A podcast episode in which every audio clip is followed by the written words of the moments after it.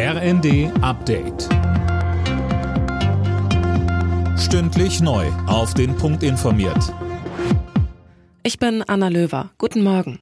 In seiner Marathonsitzung hat der Bundestag den Weg für das 9-Euro-Ticket für den Nahverkehr freigemacht. Nun muss heute Vormittag noch der Bundesrat zustimmen. Max Linden. Das 9-Euro-Ticket gilt für einen Monat im Zeitraum zwischen Juni und August und kann bundesweit im öffentlichen Nahverkehr genutzt werden.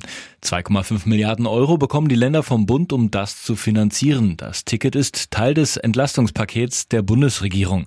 Außerdem wurde am Abend beschlossen, den Liter Benzin 30 Cent und den Liter Diesel 14 Cent weniger zu besteuern, also billiger zu machen. Weniger Sanktionen für Hartz-IV-Empfänger. Das hat der Bundestag mit einer Änderung des Sozialgesetzbuches verabschiedet.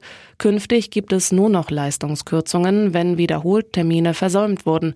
Und das auch nicht mehr um 30, sondern nur noch um 10 Prozent des Hartz-IV-Satzes.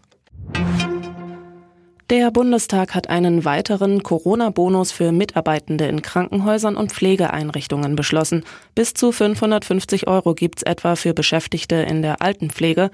Mitarbeiter auf den Krankenhausintensivstationen sollen rund 2500 Euro erhalten.